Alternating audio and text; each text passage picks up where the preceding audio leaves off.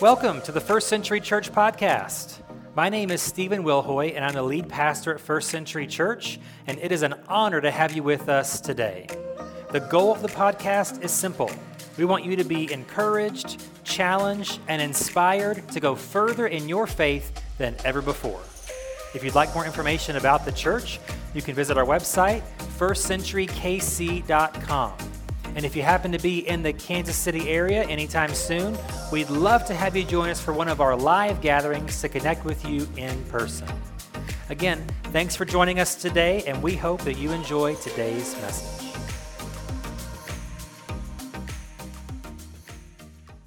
We have a special uh, treat for you today. Uh, a couple years ago, we did a couple of interviews as the end of 2021 with some uh, one seers in the house. So you're hearing people that you know, that you sit with, that you rub shoulders with, their story, their life, their testimony. And so I want to invite Matt Dunn to come today. We're going to have a discussion. Welcome him this morning as he comes up.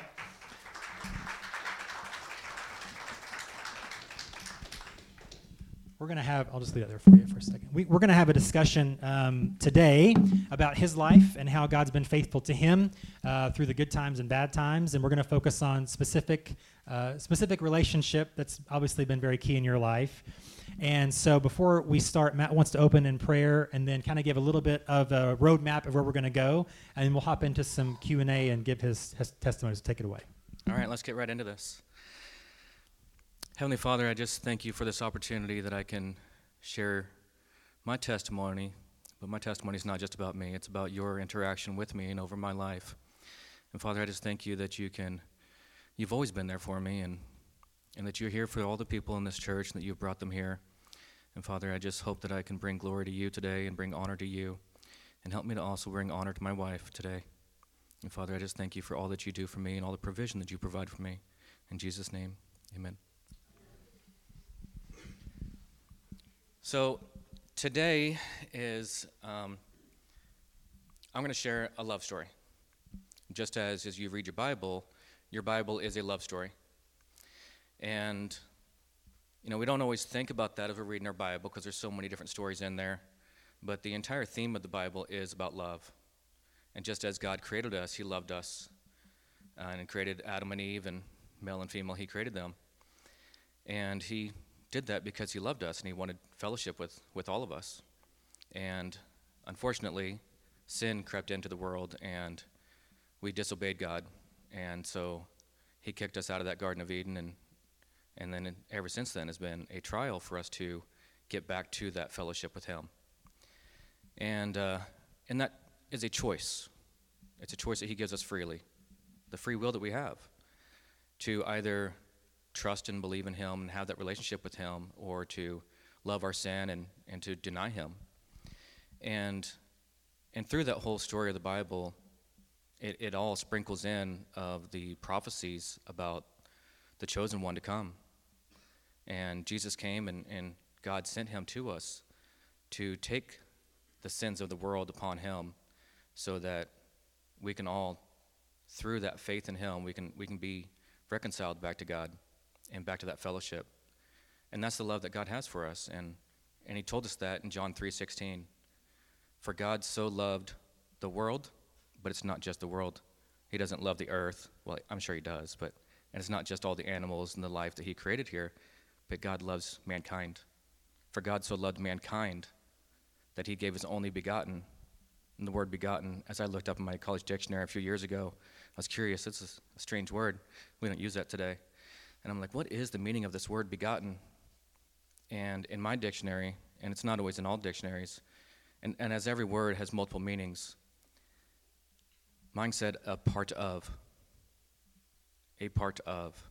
For God so loved mankind that he gave a part of him in Jesus to be that sacrifice for our sins, so that whoever shall believe in him shall not perish but have eternal life.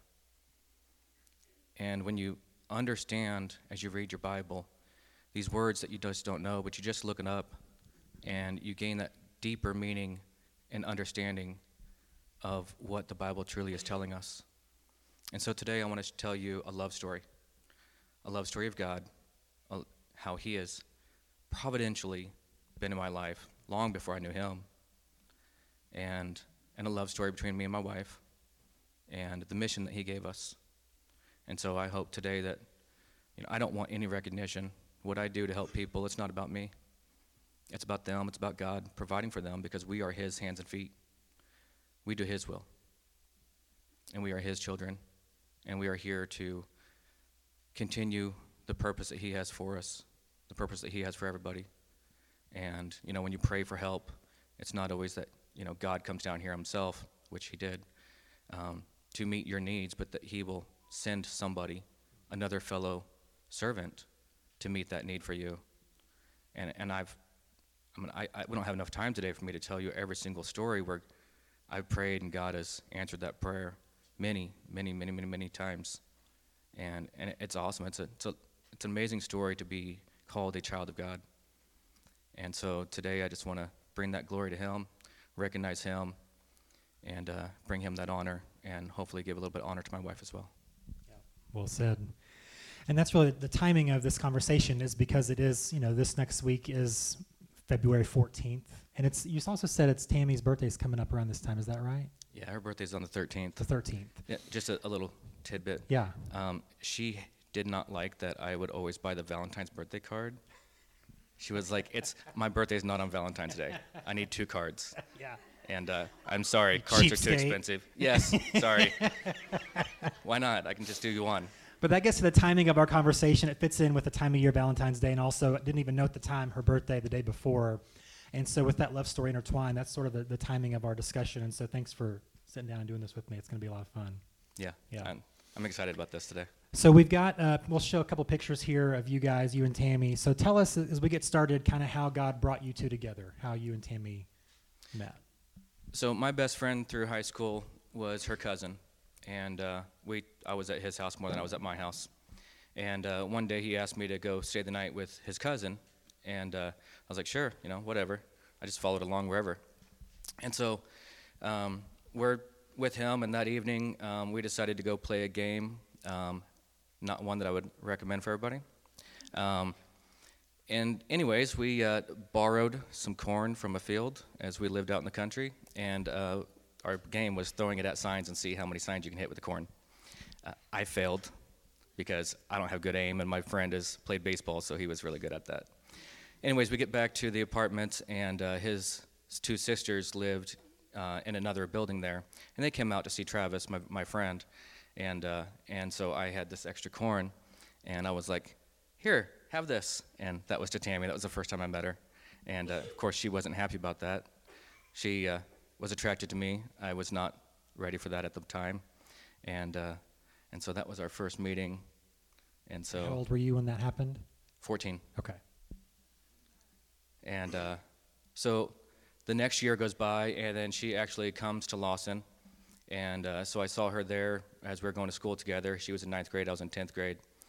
And uh, again, I still wasn't interested yet. And I wasn't dating anybody, I was just worried about myself. Worked a lot.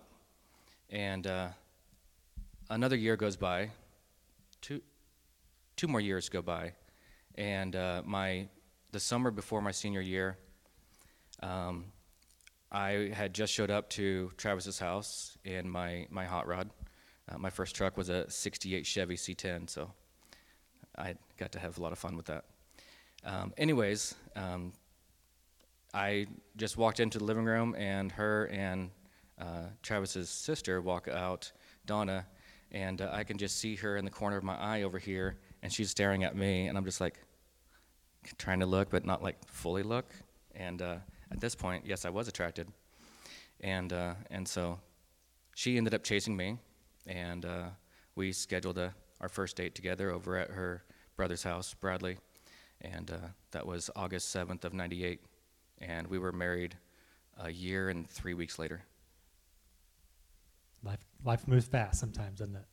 Yeah, so I had, you know, just when you talk to yourself when you're alone, you're not alone, you're talking to God. Even if you don't recognize you're talking to God and you think you're just talking to yourself, He's listening. And so, just like two weeks prior, um, I would go to Oklahoma and spend the summers with my mom and come back. And, and I'm like, you know what? I've got a vehicle now. I think I'm ready to date. I'm ready for a long term relationship. I did not expect it was to be 23 years long. So you meet, and then you said you got married about a year later. But there's an interesting story about kind of the marriage issue there. You had to make a choice between Tammy and something else in your life. Yeah, so, you know, Tammy and I started dating August 7th, and come December, I actually joined the Marines. I was still in high school, and uh, my family, a lot of my family members had served in the military, served in Vietnam and World War II, World War I. And so I thought serving in the military was honorable, and that I wanted to serve my country. And so a friend of mine actually, I really didn't have any plans, and he was like, hey, you want to join the Marines with me? And I was like, yeah, that sounds great. And uh, so a, a, month, I was supposed to go to boot camp August 2nd. Um, a month prior, I'm, I'm driving, doing construction work, and I'm long drives in that loud truck, and so there's no radio. It was just too loud.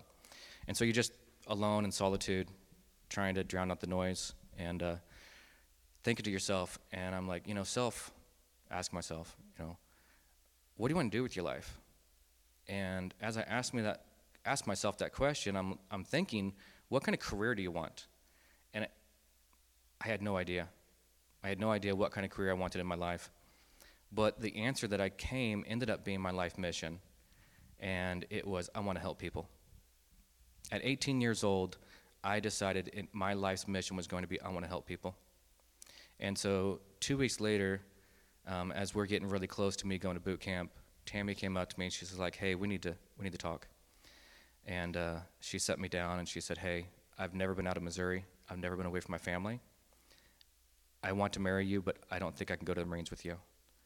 And I said, "I need time to think about this. I can't just give you an answer right now." And so I took two days and I thought to myself about that. And she did not have the best childhood growing up. And she had bounced around living with her mom, her brother, her sister, her dad. And uh, she, it seemed like she never really fully understood unconditional love from parents, which I've witnessed a lot of people, a lot of kids in that situation. And so I, you know, thinking to myself, I'm like, you know, if my life's mission is to help people, then what am I doing leaving the person that I love and I'm going to go to the Marines? What kind of life is she going to have? And how does that start my life's ministry, which I didn't realize it was a ministry yet, um, if I don't help the person that I love? And so I chose to stay and get married and start my family and figure out my career after that point. So that's how you and Tammy got connected, but then let's bring another key relationship into your life. Tell us how you got connected to Jesus. How did that happen? So a couple years go by, and uh, we have two kids, and um, my Skylar, who's here, was just born, and I'm thinking to myself, like, at some point, my kids are going to start asking me questions that I asked my parents, like, do you believe in God? Do you believe in evolution? And, and so I'm asking myself these questions, like, how are you going to lead your family? And I didn't quite understand the, the role of biblical masculinity, leadership uh, as a husband and a father. Um, but I'm beginning that journey. And so I'm asking myself, do you believe in God? Do you believe in evolution? And I was like, no, I don't think I believe in evolution. That doesn't sound sound. It, it doesn't sound right to me. I, I, just don't believe that's true. And uh, so I was like, okay, I believe in creation. So I believe in a God. Well, there's a lot of gods that people believe in. So what God do I believe in? and I didn't really know much about other religions. Um, so I think, and, and I'm like, well, most of my family believes in Jesus, and I'm like, okay, I'm going to believe in Jesus, and, and and that's in those long drives back and forth to work where you're alone, where you have time to think, and and ponder these these different thoughts, and God was right there with me, because it was either that night, the next night, a pastor knocked on my door I'm living in apartments in Liberty, and, and a pastor knocks on my door, and he's like, Hey, I'm out knocking on doors, trying to share Jesus with people. Would you like to learn more about Jesus? And I'm like, Yeah, I would. Come on in. My wife and I prayed, which we both prayed that day to receive Jesus as our Lord and Savior. Now, my wife had summers that she spent with an uncle and aunt, and he was a pastor. And so, as a little kid, she professed faith in Jesus um, long, long time ago, but she wanted to do that again and recommit her life. Um, that did not mean that we went to church every Sunday or that we were very faithful, but that was the beginning of our journey. Yeah, that's amazing. And what we're already seeing is you know, God's faithfulness in leading you right where He needs you to go, even if you're not aware of it.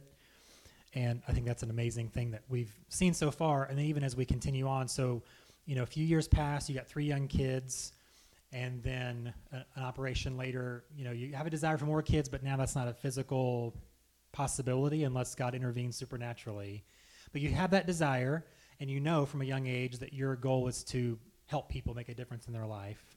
So then tell us a little bit about how that journey sort of happened to where um, we're kind of done with our biological children, but we have a desire for more children, plus the desire to help other people. How did God bring all that together and work through you in your life yeah. and marriage?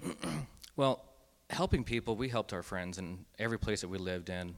Somebody needed a place to live, and our house was always an open door. So we always had somebody sleeping on the couch. Um, I, I can't think of a single place that we ever lived at that we didn't have somebody living with us for temporarily. And so, without even realizing that, you know, that was just part of who I was. I wanted to help people, and so when when people were in need, we just did what we could. Not that we, you know, were wealthy or anything to do everything. Um, so we had our three kids, and I, I couldn't afford to have any more. So we were done having biological children, which she was not happy with. Um, she wanted to have 13 kids. Yeah, yeah, seriously, she wanted to have 13 kids. Her, her grandparents had 13 kids. So she had 13 aunts and uncles. And uh, so she wanted a big family. And I'm like, uh, yeah, we can't afford that. So we'll do what we can afford. And uh, so my first construction boss had an adopted daughter. And this is before Tam and I got married. And I thought, wow, that's really cool. I want to have, I want to adopt some kids someday. That was my first thought that I wanted to adopt kids long before I got, before I got married. And so I said, you know, well, eventually when we can afford to have more, then we'll adopt some. Or if God is great and chooses, then we will have more biological kids. That didn't happen. And uh, so this is two years into my business that I started when I was 29. And uh, because of just starting a business, we got a couple months behind on rent and just couldn't get caught up. And uh, our landlord was just not financially able to allow us to stay there. And so we got evicted from our home. But right before that, um, it's in that small business, when it was good, it was good. And when it wasn't, it was a struggle. And, uh, and so one night we prayed together, hey, Lord, you know, we're ready for a home of our own. And we, if you can help us to get that, that would be great. Um, we also are ready for more kids in our life. And so if you can help us with that, that would also be awesome. And uh, so we got evicted from our home. That's, you know, you don't think that that is how God's going to answer your prayer, but that's exactly how God answered our prayer. Because the next home that we got into was, uh, you know, it was provided by Him. It just happened to be open. It was a block down the street from my mother in law, which we helped out a lot, and she helped us out when we needed. And uh, so we moved in. A, a couple days goes by, and, and there's a couple big problem. Well, one big problem and, and a couple minor problems. And so I told the landlord that the dishwasher had been closed up with full of water, and so it was just moldy, really, really moldy. And uh, Skylar has asthma, and so he couldn't be around that. Nobody wants, you, nobody should be around that kind of mold. And so I removed it. I was like, there's, there's no cleaning that. I, I pulled it out of my house. I'm like, I'm not going to have that in my house. And uh, so the landlord comes by. I'm in Lenexa picking up supplies for a job. And uh, my wife calls me and she's very upset. And she's like, hey, I just got into an argument with Tina, our landlord. And uh, she said that we can just grab our stuff and move back out. I'm like, well, um, well, I don't know how we're going to do this. We don't have any money right now. We just put all the money to get into this house. And uh, I was like, well, I'm too far away to do anything right now. Let me finish up and I'll, I'll be there as quick as I can. And uh, she calls me back like five minutes later and she is ecstatically happy. I am so confused at this point. Like, what just happened? And she was like, Tina knocked back on the door and she offered us an owner finance. And she said, the same amount of rent that we've already agreed to, what we've already paid goes, goes down to it. And 15 years, the house is ours. But now, everything that's wrong with the house is our responsibility. And Tina's like, hey, you do construction, you can take care of it oh, maybe not with the finances, but yeah. So that was that was God providing a home for us. That was really cool. And no, I did not know that it was going to happen. And God kicked us out of a house to, you know, He pulled us out of Egypt to bring us to the promised land. And it's, it's not a great house, but hey, when you ask for a house, I didn't ask for a big one, I didn't ask for a small one, I just asked for a house. And He gave me one. So that was that. Was that. Living in this neighborhood, uh, there was a lot of broken families. And so, you know, our kids were young when we first moved there. And so it, it took some time. And so as their friends started coming around, and, you know, we're still helping out our friends, um, and, and some of their kids. And uh, so as my kids get a little bit older, um, Skylar's in fourth grade, and his best friend, um, you know, he's got a, a, family that's struggling. And so I, I might put my kids in Boy Scouts, Cub Scouts. And uh, so I helped to pay for his friend to get into Cub Scouts, and that's how I started to build a relationship with this kid. Well, his mom was struggling, and they needed to move, and uh, she asked if we could provide a home for this kid for a while. And uh, that was fifth grade. He was in fifth grade. Skylar was in fifth grade, and uh, he moved back with his mom a couple times, but he lived with us until he graduated high school. And he was he's one of my six primary kids, my three biological and three more that we call our six primary kids. And we've got dozens and dozens of adopted kids that we've just had an opportunity to play a part in their life, you know. And uh, yeah, it was just great. So that was like the beginning of that journey. And then our house became the hangout house for all the kids. And so for for six years, approximately, I cooked meals for 10 people every day. And so the food was one of the biggest things that we, we helped out with. But I would say that was the biggest thing that I helped out with. And uh, so, yes, I've got my wife and I and three kids I'm responsible for, but we provided five more meals for other kids uh, or friends, whatever it was. And uh, she, she had a whole lot more kids than I had because she played the loving role the mom in so many kids' lives. And this is where I want to share that and give her that glory and honor of, of what she did for so many people. You could not leave the house without a hug and an I love you. I came home from work one day and she was she was like, "Hey, I got to tell you this story." I was like, "All right, let me get put everything down." And she said, uh, "So I had to go up to this to the school to talk to one of Desi's teachers." And she's like, you would not believe what happened as I walked down that hallway. They were in between classes, and she's like, as I'm walking in, I hear, "Hey, mom," and she's like, uh, "Hi," and and then, "Hey, mom," "Hey, mom," "Hey, mom." It went more than a dozen times over, and she was like, "Oh yeah, yeah." She was like, "I know you and you and you. I don't know you and you and you and you." Um, but yes, I'm mom. Hello, hi everybody. And uh, because she would, she would chew some butts when she needed to. And, and some of these kids never really had that parent to give that loving discipline. Because we discipline our kids because we love them, not because we hate them. And, and some of them just never had that. And so there's so many aspects of wh- how she met their needs in a loving way, um, mostly through the hugs and I love yous, and, and occasionally the butt chews we got a picture I want to show here. This kind of shows sort of a, a, glimpse of the impact that you made. We'll talk about the events surrounding this picture, but this group here surrounding you are just a, a few. I mean, is not all of, of the young people and the people that you helped in your marriage together, but this kind of gives you an idea of the impact that, you know, just everyday normal people can make. Uh, as we're just obedient to what God wants us to do with our lives and our time and our homes and our money and our effort and energy. And uh, th- again, this is just a small picture of the impact that you and Tammy made. And so I hope you know um, that, how big a deal that is. You know, this, and I know you've seen this picture a lot, means a lot to you. Uh, but I wanted, I wanted you guys to see, you know, it's possible doing what God wants you to do with your life. Uh, may look like somebody sitting on your couch, but you never know what kind of impact that can make. It might mean making meals for somebody you barely know, uh, but you never know what kind of impact that can make. And so we just, um, just love that you guys were able to do that. But part of your journey, though, was complicated uh, in that uh, throughout her life and your marriage, Tammy struggled with mental illness. And so tell us a little about how that impacted you, uh, maybe spiritually, in your relationship in your life uh, together. So, the first time that I knew of anything of mental illness with her was after Levi was born, our first son. And at the time, we just thought it was postpartum depression. And you know, I didn't know much about mental illness. Actually, I would say I didn't know anything about mental illness at the time.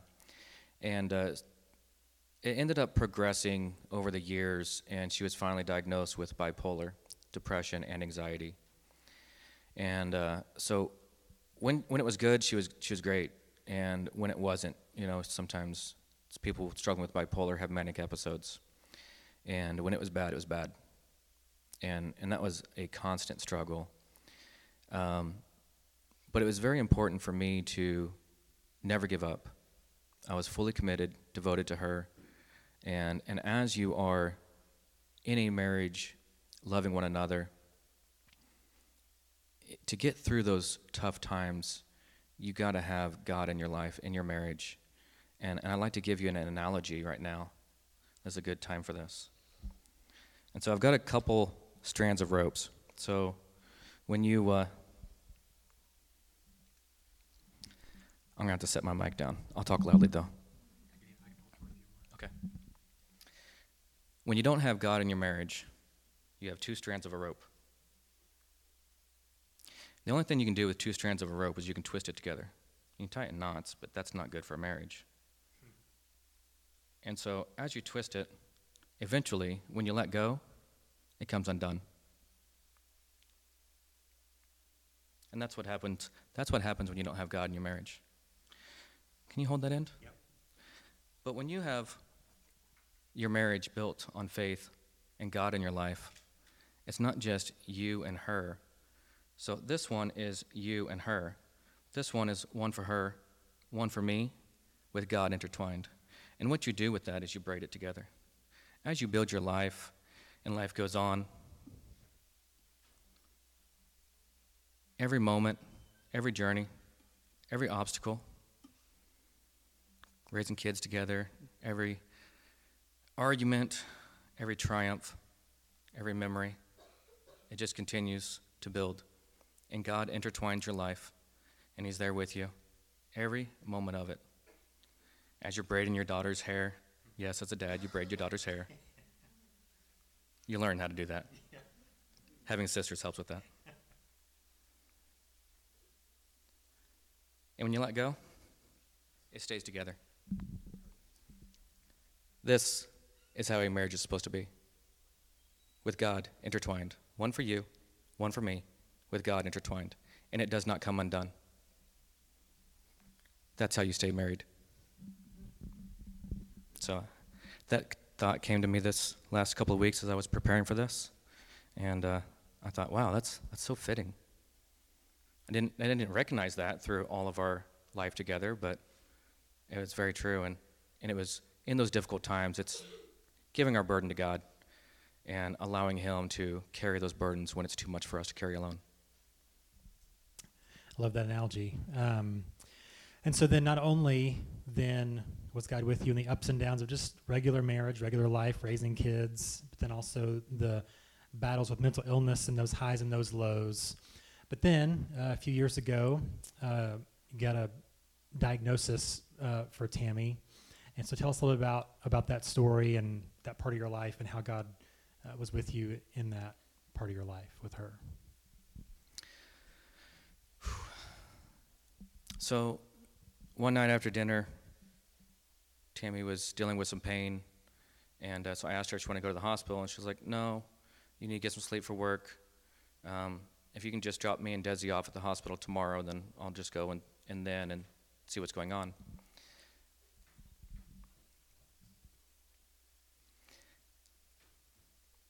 As my kids had to step out because it's too painful for them to hear.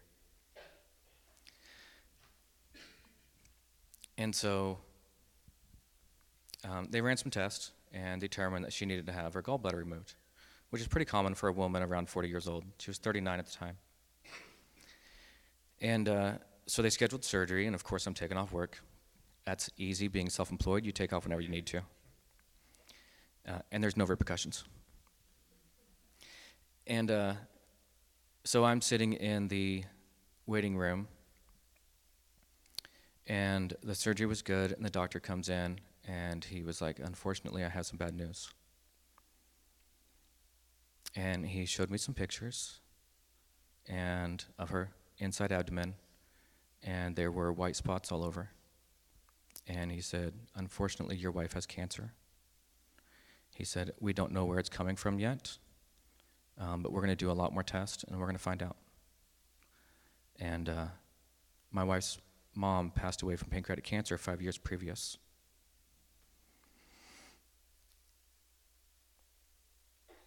A few days goes by, and the cancer doctor was in there many times, and uh, they finally sent her home with some pain meds. And a week goes by, and we didn't hear anything, so we, we called the office to the cancer doctor and was like, hey, you know, what's, what's going on? And uh, so they scheduled an appointment, and when in that appointment, um, the doctor let us know that she was diagnosed with stage four pancreatic cancer. In that first initial, when I was informed, um, he told me that it was on the liver as well, in which, through my life experience and, and knowing other people, when cancer gets to your liver, it's very dangerous. And uh,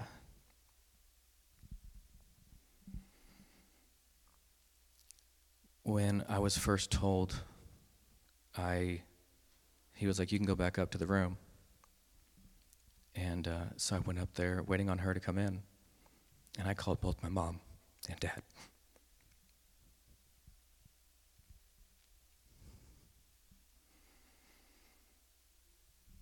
I needed advice and comfort because I needed to tell my wife that she had cancer.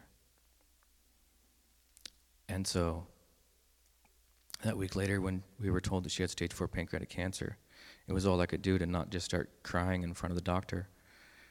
And we held it together just long enough. And uh, in that moment, she denied any treatment because she knew where she was at.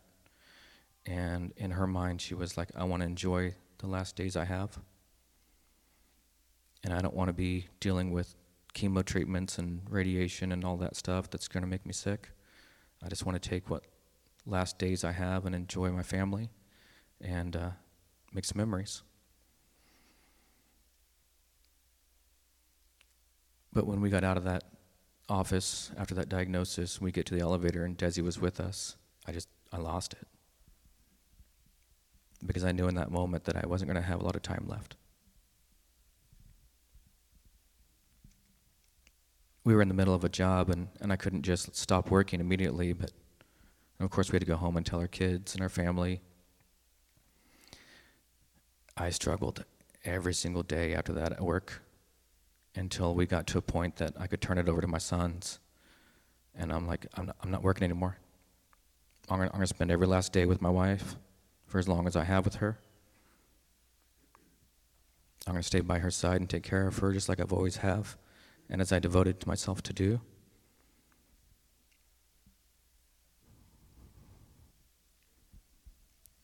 I didn't know how we were going to get through it financially, but I knew that God would provide. My sister created a GoFundMe page, and it raised $5,000 for us. And that paid some bills that we needed to pay to get through, some bills we just ignored and didn't worry about at the time. And so from that point forward, it was when, we got, we didn't have health insurance at the time, but we had to get that immediately to pay for hospice. And as we met with the, the counselor, I don't remember exactly who or how it happened. It was, you know, you need, you need to write a bucket list. What do you, what do you want to do right now? And uh, she wanted to fly. She'd never been in an airplane, and she had never seen the ocean. So she, those were the two big ones. There was only one that we didn't get done, and she wanted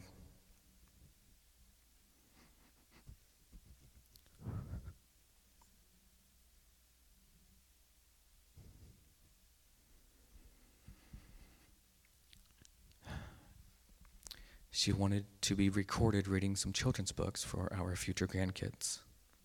And that was one that we did not get to do. My parents and siblings provided a trip for her and I to go to Branson. And we spent five days down there and made some great memories. And then through the donations, we got to go to California. My sister lives out there, one of my one of my sisters, and uh, so we got to take her to the beach, and we got to get her feet in the water. Um, unfortunately, she wasn't doing very well to be able to get out into the ocean and swim. But and I, I meant to send you the picture of us standing on the beach, but I didn't. I just got too busy and forgot to do that. Um, somebody there saw us trying to take pictures, and they came up to Desi and they're like, "Hey, let, let me take pictures for you." And and had been taking pictures of us, and she sent them to us. And uh, so we got a family picture there on the beach with her. And at this point, she's in a wheelchair. She can't really walk a lot. But we did it. Um, before we got to go do that, um, her little brother had a friend that has several helicopters. And I also meant to send you that picture and didn't get to. I forgot about that. And her and I got to go on the 15 to 20 minute helicopter ride. And that was really, really cool. That's like one of the highlights of my life right there. And so we got to make some really, really good memories. From the time that she went into the hospital with that pain until she passed was 11 weeks. 11 weeks. It's not enough. 22 years of marriage, a year t- together before that, not enough. I never imagined till death do us part. I thought we'd be married forever. We were married young. I, I expected to grow old with her. Another great thing is that we got to celebrate one last anniversary together and my sister and her in laws paid for us to stay at a really, really nice hotel right on the beach. And so we spent our last anniversary together in the most beautiful scenery. And it, it was hard, but it was, it was really amazing.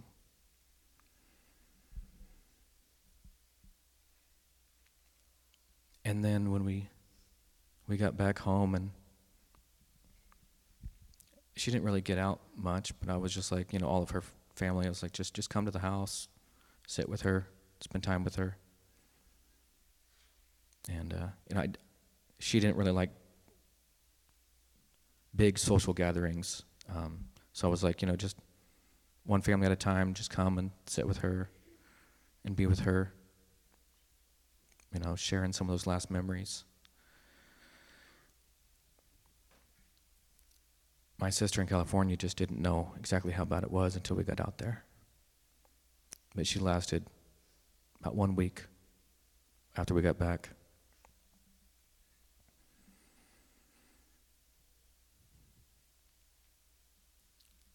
Previous to knowing that she had cancer, I had been wanting to gather all these kids together. And in that picture, there's 29 kids up there, along with a couple friends as well that we helped out for a long time. But there was pro- probably about six dozen kids, I'm guessing, that we had an opportunity to influence. And uh, I, I don't want any attaboys or pat on the backs or anything like that because it, it wasn't about me. It was just about being the hands and feet of God, just doing our part, just helping people. But I had wanted to try to provide a meal for everybody, but that's a lot of people to feed at one time. And they were all growing up and moving away, and a couple of them had gone to the military, some had just moved away, and so not everybody was able to make it. Um, and, and I could tell you stories of e- each and every one of those kids, but, but we'd be here all day. You guys brought your lunch, right? The game's not till 5:30, so you know. Yeah, we got we, we got time. Um, let, us let's talk one more one more thing um, as we kind of wrap it up. so, in the intervening two, almost two and a half years, um, tell us how the Holy Spirit's continued to be with you and continue to use you, um, even since Tammy's passing. You know, you don't think about losing your spouse as you're living your life, but when it does, it breaks you. And what it feels like is that the moment she died, she reached into my chest and grabbed half my heart, ripped it out, and took it to heaven with her. That's how it felt. And I went through the darkest time of my life. For a while, I lost the will to live. That does not mean suicidal. That means I wanted to be in heaven more than I wanted to be here on earth. I wanted to hold her in my arms again.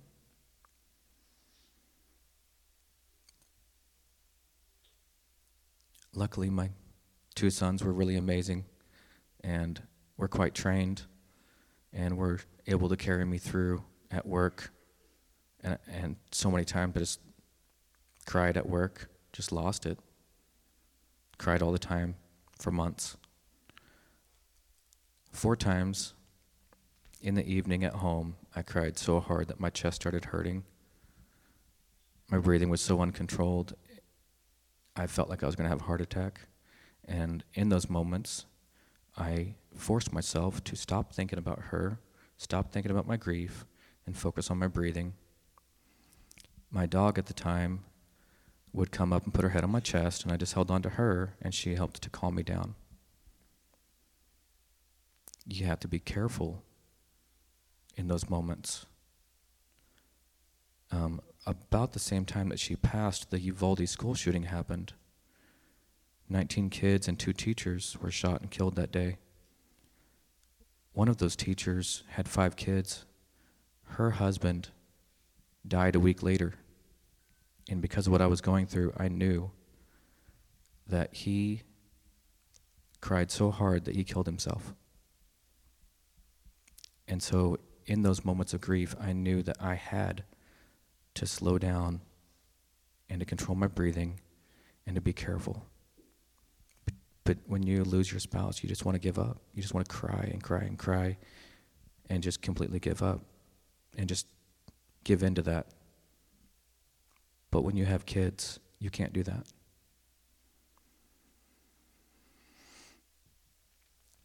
Luckily, right after she passed, and I should have done it before she passed, I reached out to my old pastor, person that I call Pastor Dave.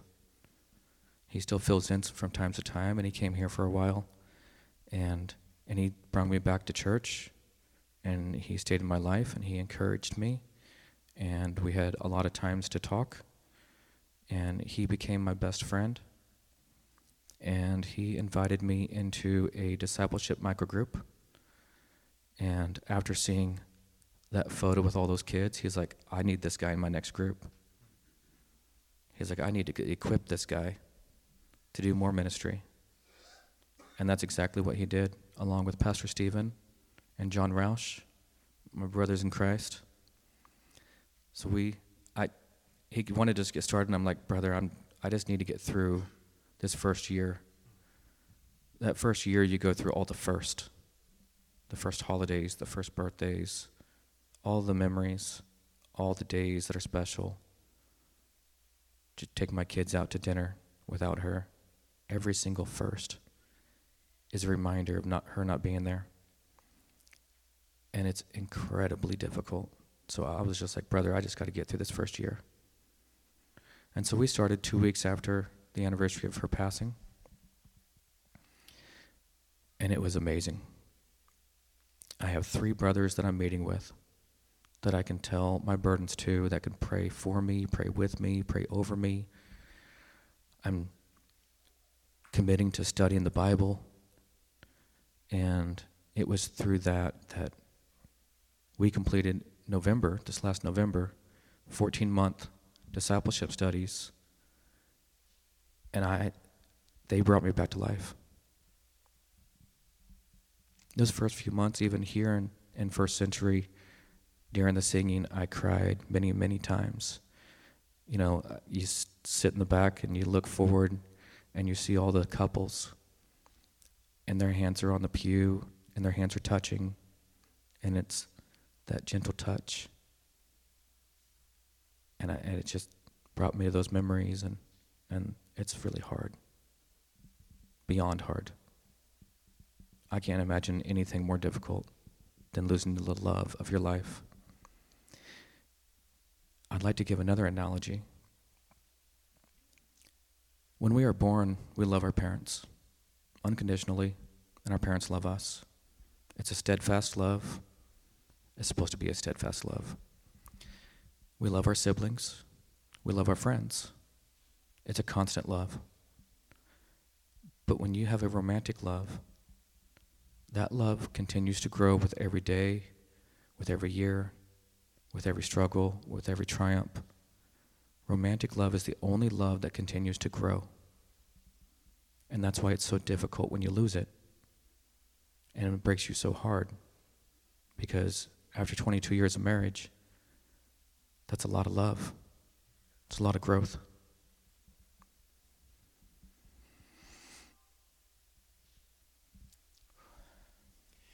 Well, um, I'm gonna. I just want to share a couple scriptures, and then we'll put a bow on it today. But let me just, again, on behalf of our church family, say thank you for sharing your story and uh, being vulnerable with us. Um, it was an emotional time, kind of working through some of those thoughts and memories in your life. Um, one scripture I know that's really important to you and Tammy. It's actually on our headstone. Is Matthew 25 verse 40, and you actually wrote it on the floor. I did. Put the carpet down. Uh, it says this, and the king will say. I tell you the truth, when you did it to the least of any of these, my brothers and sisters, you were doing it to me. So that's that's their life. That's their legacy. That's what that picture means. It's what your marriage with Tammy meant is looking out for the least of these. And Jesus says, "You did it unto me." And so that's, I mean, what what a legacy to leave. You know, uh, you know, with Tammy's life, and you're still continuing that on even today. I want to read one more scripture, um, and this is in 2 Corinthians uh, chapter 12. So Paul has he talks about in this chapter he has this physical ailment that he's dealing with and he says three times i prayed for the lord to take it from me. And god never did that. And here's here's what it says verse 8 1 corinthians 12 8 three different times i begged the lord to take it away. Each time he said my grace is all you need.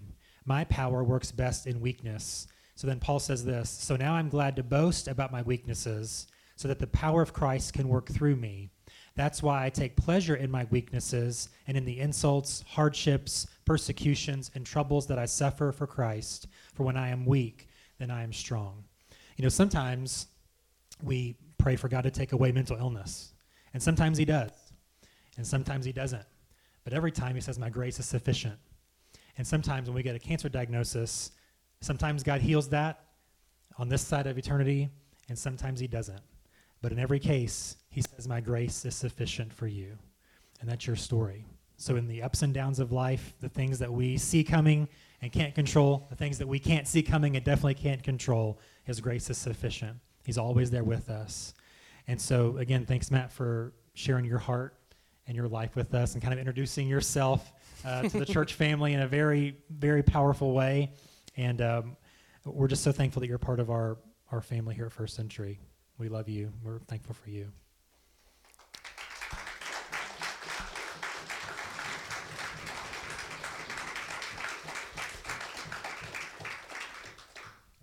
Thank you for allowing me to share my journey, journey with you guys. It's not about me. It's, it's, it's about God above. Just as the four Gospels, Matthew, Mark, Luke, and John, are stories about Jesus, they're not necessarily the testimony of or the story of Matthew, Mark, Luke, and John. There are characters in the story. I'm just a character in this story, and it's all about God. Amen. Well, let's pray this morning, and then we'll we'll let you go. God, thank you for this time we've had together for this conversation. That Matt's just opened up his heart and his life to us as his church family, and we're thankful for the impact that he and Tammy had for so many years on so many people. Even, even that picture doesn't do it justice, the impact, the ripple effect that just one life, that one, one marriage, one family can have. And so I pray that as we've uh, heard his story, that we would be inspired to make the kind of difference that you want us to make. It's not just up to them or just up to Matt to do that. You want all of us to have some kind of impact on those around us. And so I pray that we'd be encouraged and inspired by his story and their life together and their life of ministry together, and that we would adopt that same mindset that we want to do all we can to make all the difference we can to all the people that we can. So, Holy Spirit, help us, lead us, guide us into that adventure, that great unknown, whatever that might look like for us. May we just be obedient to say yes to your will in our lives, to working in us so you can work through us. So, can we just thank you and praise you for this time and this discussion and this story that you're still working out, that the best days are still yet to come for Matt and also for each of us here today. So, we praise you and thank you for all those here today and pray your blessings upon them as we leave this place today and bring us back next time ready for more of you in Jesus' name. Amen.